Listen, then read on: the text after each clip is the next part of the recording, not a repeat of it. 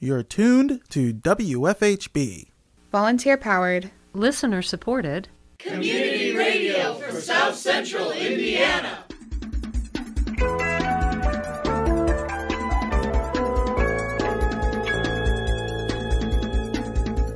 Good afternoon from the studios of Community Radio 91.3 FM. Reporting live for WFHB, this is Sydney Foreman. And I'm Kade Young.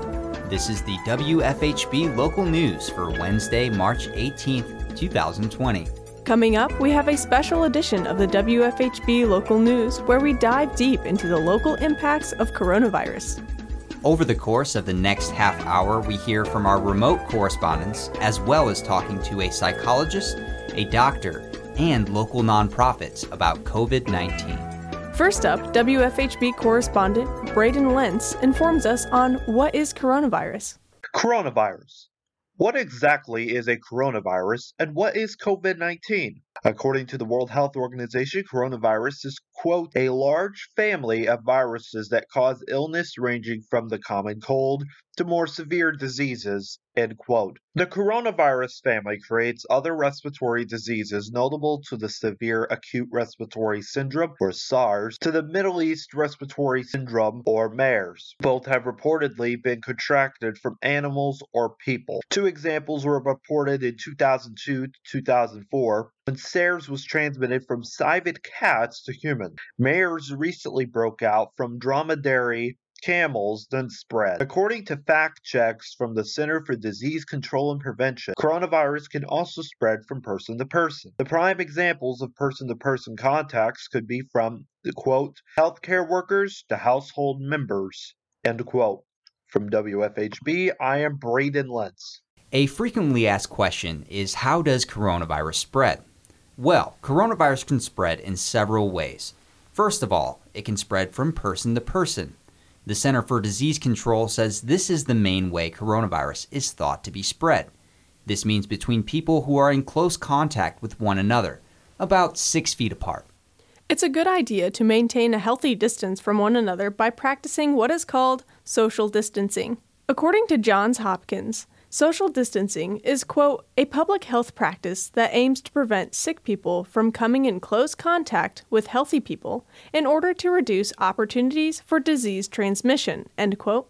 The goal of social distancing in the U.S. should be to lower the pace and the extent of spread of COVID 19 in any given city or community. Center for Disease Control also reported COVID 19 can spread through respiratory droplets produced when an infected person coughs or sneezes. These droplets can land in the mouths or noses of people who are nearby or possibly be inhaled into the lungs. It's commonly asked can someone spread the virus without being sick? People are thought to be most contagious when they are most symptomatic. Spread of the virus can happen before people even show symptoms, although this is rare.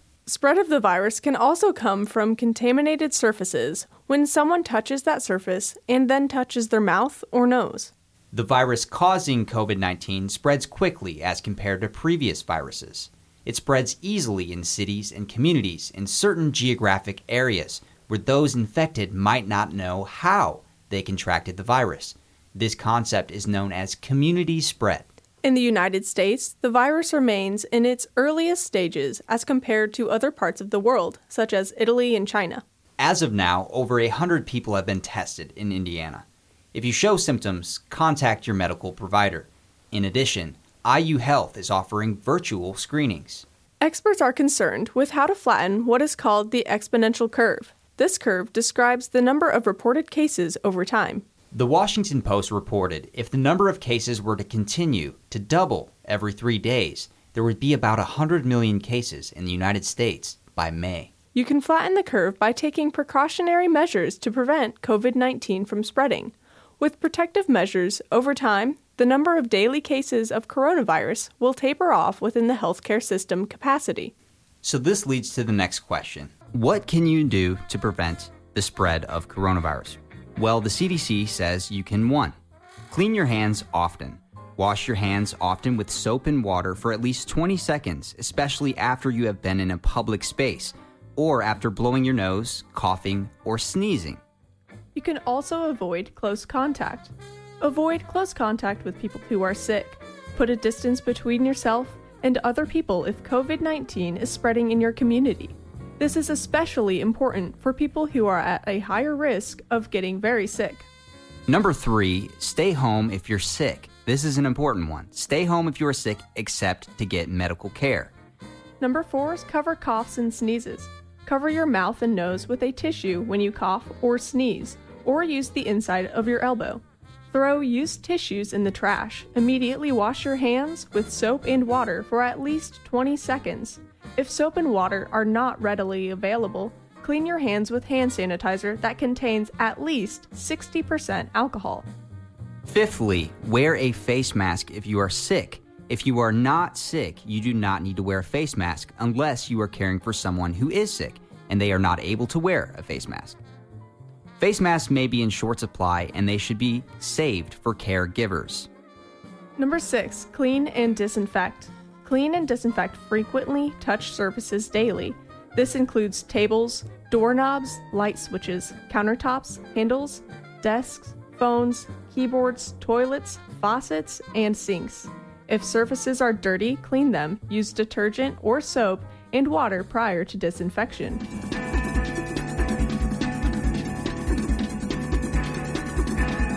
It seems in the current times of a racing pandemic, a lot of people also find themselves with rising panic and gut wrenching anxiety. Undoubtedly, this is certainly a time to be aware and cautious. However, it is also important to relieve some of that built up anxiety, which could be negatively impacting your sleep, eating habits, and overall mental health. Sleeping is one of the most productive ways to fight off viruses. While you are sleeping, your immune system encourages T cell production. T cells are white blood cells that attack and destroy virus carrying cells. I spoke with psychologist and professor Michael James about cognitive behavioral techniques to encourage virus fighting sleep. We spoke about the field of health psychology and how our behavior affects our ability to manage stress and the effects on our immune systems. James said sleep is one factor that he thinks could play the most important role in health. He described some practices people can try to improve their sleep. Pick a regular bedtime and try to stick to it, even on weekends. And uh, research seems to indicate that um, most of us need seven to eight hours of sleep, probably eight. Uh, it's a good rule of thumb. So try to schedule your bedtime to allow for eight hours of sleep. Um, there's also some evidence that the getting some sleep pre midnight uh, is helpful. Uh, some research shows that the deepest stages of sleep um, occur uh, that we get better deep stage sleep before midnight. Uh, so, if, if, possible, try to schedule a bedtime that allows for uh, those pre midnight hours as well. Uh, if you can't get to sleep or wake up and can't go back to sleep, uh, don't stay in bed and toss and turn. Try to get up and do something relaxing until you become drowsy and then go back to bed. Uh, get regular exercise. Uh, if your body is not tired out, it may be harder for you to sleep. Uh, it's also important not to exercise too close to bedtime. Uh, you'll be too stimulated and it'll take longer for you to get uh, relaxed and drowsy so that you'll be able to sleep. Uh, avoid napping during the daytime. If you don't get enough sleep one night, try to avoid napping, and uh, that will make you better able to sleep on the next night and get good quantity and quality of sleep. Where you sleep is important. It's important to keep your bedroom dark, uh, obviously, and uh, also cool. There's some research that indicates the ideal temperature for good sleep is 67 degrees. Uh, finally, put away and turn off electronic devices when you're preparing for bedtime. James also encouraged avoiding the use of caffeine and nicotine, as well as other stimuli. Therefore, sleep is one of the easiest ways to fight off COVID 19. As James recommended, Staying active while staying at home will also greatly assist your health and stress reduction. He shared some tips for staying active. I have in my garage a fairly well equipped uh, home gym.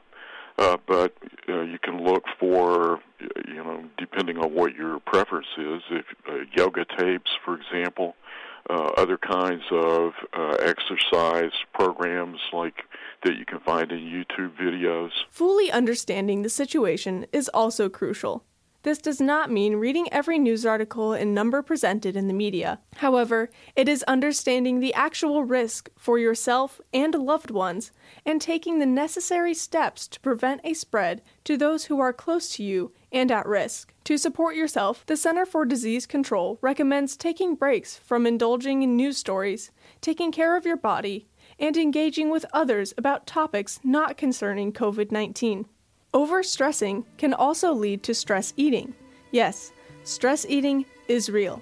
The Harvard Health Publishing studies presented, quote, that physical or emotional distress increases the intake of food high in fat, sugars, or both, end quote. People want to ingest food when they are stressed to counteract the stress hormones. When these comfort foods are eaten, they lessen the effect of stress hormones, encouraging us to engage in this act again and again. Psychologist Michael James discussed some stress eating tendencies. If we get stressed, uh, there's a tendency for us to fall back on old maladaptive patterns in uh, coping with negative emotions with uh, food or with other substances is really not a healthy thing to do.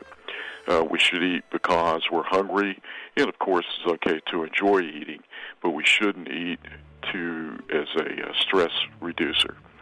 Um, so I, I think looking at your overall program, uh, getting good sleep, uh, exercising, and ma- trying to manage your stress uh, behaviorally and psychologically, and not through substances, uh, is a good way to maintain a good diet. So, if you find yourself quarantined in your house and craving that last sweet treat to numb your anxiety, try meditating or exercising and saving the sweets for later.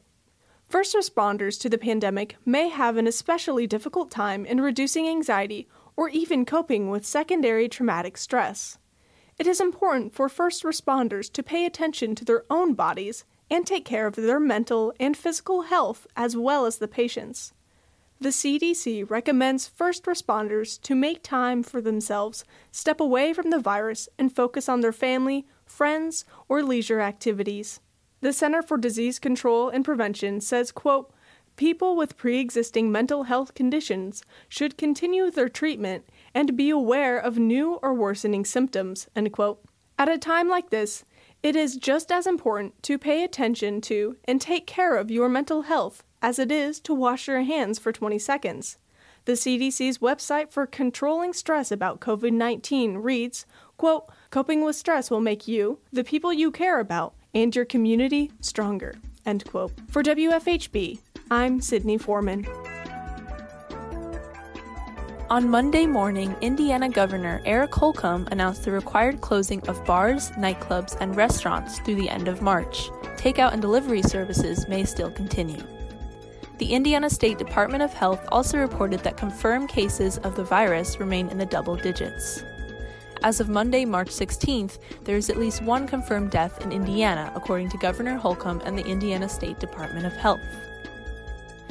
Holcomb stated at the State House of Indianapolis that the patient was hospitalized from the virus, having predominant health issues and being over the age of 60.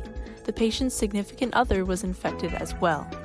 According to Chief Physician Executive with Community Health Network, Dr. Ram Yeleti, the hospital used an iPad to allow the two some time to see and talk to each other before the patient passed. Several healthcare workers have been quarantined since for safety precautions.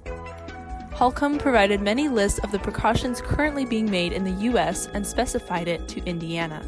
The state recommends no in person events of more than 50 people, for state employees over the age of 60 to stay home, for state employees to begin virtual work whenever possible, and for non essential in person meetings limited to 10 people or less. Hospitals and surgical centers are also recommended to cancel or postpone non urgent surgical procedures immediately. Indianapolis Mayor Joe Hogsett announced the same precautions that they will do following Bloomington, shutting down all bars, restaurants, gyms, and movie theaters by 8 a.m. Tuesday. Grocery stores will remain open. On Sunday, all Krogers in Indiana, Illinois, Michigan, Missouri, and Ohio announced a change of hours to 7 a.m. until 10 p.m. The effect that this pandemic will have on the city of Bloomington is unknown for extremities. However, as a city with over 100 restaurants and at least 20 bars, Bloomington will suffer, especially for minimum wage workers. An online petition has already been created by the founder and president of Switchyard Brewing Company, Curtis Cummings, and Cardinal Spirits CEO, Adam Quirk. The petition urges the Monroe County Food and Beverage Tax Advisory Commission to provide funds from the tax to help local businesses survive the rest of the month. Since Monday, the petition has already received 3,400 signatures. According to local businesses, loss of revenue has already dropped to 50%, a loss of almost 6 million. Businesses ask for revenue back in terms of grants, zero interest loans, deferred business tax payments, or even suspension of downtown parking meter fees. On the issue, Monroe County Commissioner Lee Jones stated the need for closing in person businesses right now. However, she added her support for using food and beverage tax dollars to provide businesses the help they need. City Council President and Chairman of the Food and Beverage Tax Commission, Stephen Volan, explained that a large part of the issue with getting funds to businesses right now is that the group would have to meet in person to vote for a solution. In light of the pandemic, many meetings have been canceled already. For WFHB, I'm Katrine Bruner. Big Brothers Big Sisters of South Central Indiana are like many nonprofits in Bloomington right now. They're struggling to make ends meet. Executive Director Danelle Whitmer said Big Brothers Big Sisters lack community volunteers. Almost a dozen interns who were students at Indiana University are home on an extended break. That leaves the nonprofit empty handed. This is the case for many local nonprofits in Bloomington. Whitmer looks on the bright side and encourages residents to volunteer and donate to nonprofits during the outbreak of COVID 19 one of our, our biggest challenges, you know, right now obviously is financial. We had to cancel our IU uh, annual fundraiser, which is the IU Bowl for Kids' Sake, which was scheduled next week. Our regular Community Bowl for Kids' Sake, which makes up about a quarter of our operating budget, is scheduled for April. So most likely we will have to either postpone or cancel that. Uh, we had another fundraiser set for May um, the 1st of May, which is more than likely we'll have to, you know, cancel that. In addition, the challenges of IU being closed, we have at any given time um, about 10 interns that work for us that help make up for, you know, some of our workflow. So they're gone in addition to just our regular volunteers, people who um, step up to be bigs. A lot of them are college students, so you know we're we're going to be short on volunteers because of the school closing months early. So it looks like we want you know we're, we're going to have to do a big community push for volunteers to be big brothers or big sisters um, in the months ahead when we can sort of see clear of what this is. She said through the lack of volunteers, the coronavirus prevents in person training for community members who want to volunteer. All in all, the CDC recommended practice of social distancing doesn't translate well to a volunteer based place of business. We're trying to not be, you know, fearful and driven by fear, but on the flip side of that, we need to be, you know, we're just right now, our office is closed where everyone's teleworking. I'm going in a couple of days a week, you know, just to check on things, but we're trying to, you know, to use our social distancing. So again, we, we can't have anybody just walking in saying, Hey, I want to volunteer. Um, it's just, you know, and it's, just, it's not just me. Obviously, it's a crazy time for everyone, for small businesses. We've already had, you know, people who we normally partner with for events you know, reach out to me and say, hey, I know I promised you this for this event, but I can't promise you that anymore. So, you know, again, you know, I know it's affecting, you know, so many agencies in the community and so many small businesses, and my heart goes out to every single one of them. You know, I think if we can all work together to, you know, to do for the common good, we're going to be okay. And you know, right now our our our mentors can't meet with their littles, um, and the the children are in this space where I'm sure they're fearful, which is when they need their support the most. As for Whitmer, it's been difficult to protect her staff from infection. For the day to day business operations, there aren't people coming by the office. She works remotely for most of the day. She has her cell phone connected to her business line in case she needs to make any calls. That it's that balance of protecting your staff, um, yet you know doing you know your service to the community. And you know, I went in yesterday and literally scrubbed our office from head to toe with every bleach sanitizer, everything that I had because you know it's also my responsibility to protect, protect our staff. So um, you know it's and I and I know that you know every agency is dealing with all of this. You know my heart really goes out to those agencies that can't protect their staff in the way that I can because you know they're in the front lines. Um, and so that's you know and and then our medical you know our people in the medical field and you know, it's it's a time of uncertainty, but I do think that we are better together and if we're all if we're all working together for the same common good, maybe it's a reset for all of us. She said we shouldn't act out of fear during the coronavirus. She said we must endure with common sense and social distancing through the pandemic. Hopefully people won't be driven too much by fear and they'll they'll understand that, you know, no matter how little we always we have we always have enough to give a little. And so if we can you know again and that applies to small businesses and nonprofits. So um, just have that not not that hoarding mentality but that giving mentality i think is what's going to get us through it. Meanwhile many nonprofits and small businesses are continuing through the crisis even if it's done remotely. For wfhb i'm kade young for today's update in the coronavirus, we're going to be talking about misconceptions. There are many misconceptions going around. They are disguised in different means and have been circulating with misleading information via social media platforms. This information causes a lot of different theories to which the sources are unknown. I've done research on information given to the public through these memes. The sources I've used to detect whether these are true or false are sources such as Snopes.com, which is a huge site for true and false, and scholarly sources. The first meme is the yearly illness since 2004. It's going around that it's every election year. Though it sounds or seems accurate, Snopes.com determines it's false. The next meme, which is actually the most popular, is The Simpsons, Season 4, Episode 21. The episode was supposedly a prediction of a Chinese man sneezing on a product while working. It aired on the news in the show that it was a coronavirus. Snopes.com determines it's false the meme was actually made up. The next is African skin resists coronavirus. Snopes.com determines that that's false. Lastly, Corona Beer Association.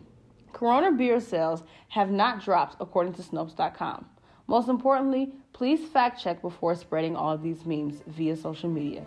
As of now, there hasn't been any more memes.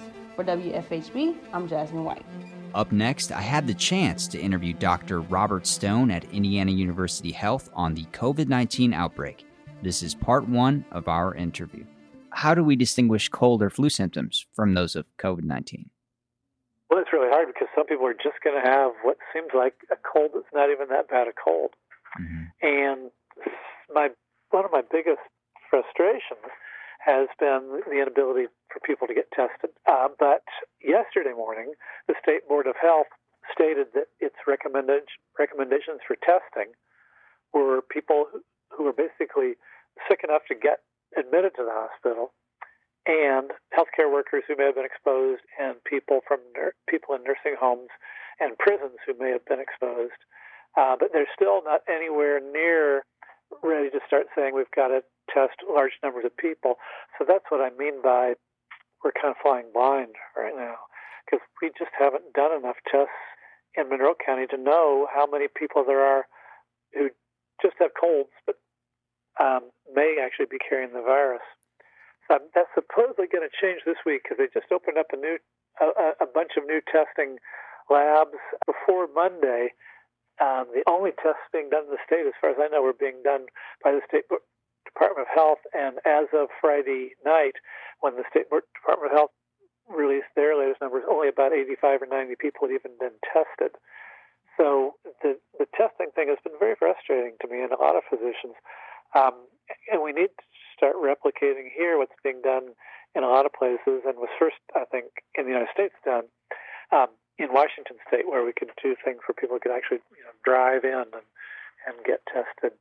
So I'm a little frustrated by that. But on the other hand, when I went to Kroger yesterday, um, I was pleased that people were keeping a distance from each other.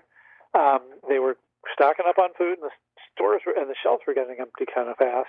But there wasn't some kind of sense of panic. Uh, it was like, yeah, we're doing what we need to do. We need to take care of ourselves. We need to keep a little distance, um, and we need to stay home as much as we can. Kind of going off what you were saying earlier about testing, why aren't there more tests available at the moment? Well, we don't know. There will be, I hope, an inquiry at some point, uh, but the the evidence points to it being a total failure uh, of government, um, of the national government, of the White House, um, of the Federal Food and Drug Administration, the FDA, um, and with, um, as far as I can tell, um, nothing much better to be said by um, the current administration in Indianapolis. we just, they have not made testing a high enough priority. They have not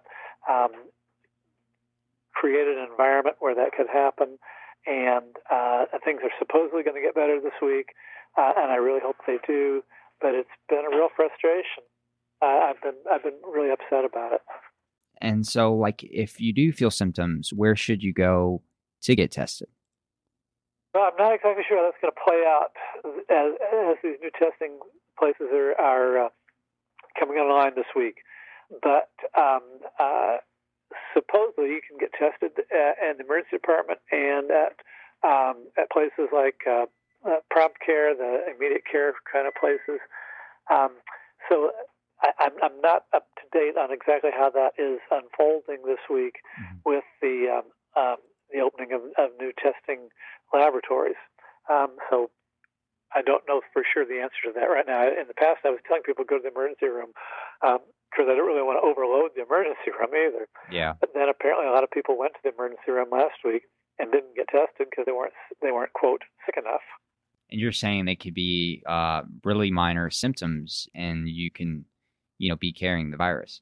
Right, and, and we need to know. Uh, we're flying blind, and we need to know, um, and then it will allow us to really have a clearer understanding of what's going on, um, and it will allow us to um, really make sure that these people who maybe just think they've got colds, I think it'll help them understand how important it is for them to self quarantine. Um, and um, it'll just give us a, a lot more light in the darkness because we just don't know right now. There could be thousands and thousands of cases in Monroe County right now, or it could be that there are not very many, but we don't know. Just want to kind of reemphasize this sense that science is, is really important and we really need to uh, respect uh, when science when science when scientists are saying things like this um, is uh, really uh, a dangerous viral infection and a dangerous epidemic that we've got to take seriously. It's it, people also need to think, you know, things like uh, climate change, global warming. These are really serious things that scientists are talking about.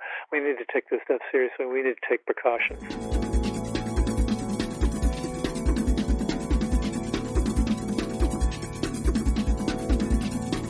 You've been listening to the WFHB local news. Today's stories were written by Jasmine White, Katrine Bruner, Braydyn Lents, Kade Young, and Sydney Foreman. Our theme music is provided by Mark Bingham and the Social Climbers. Our executive producer is Kate Young. Catch the local news on Friday at 5 p.m. for more coronavirus news. Thank you for supporting Indiana's only volunteer powered, listener supported, independent local news program. You can be part of our award winning news team. Send inquiries to news at WFHB.org. Stay tuned for Hereabouts Asian American Midwest Radio. Hereabouts is produced in partnership with the Asian Cultural Center on the campus of Indiana University Bloomington. That's Hereabouts, Asian American Midwest Radio, coming up next on WFHB.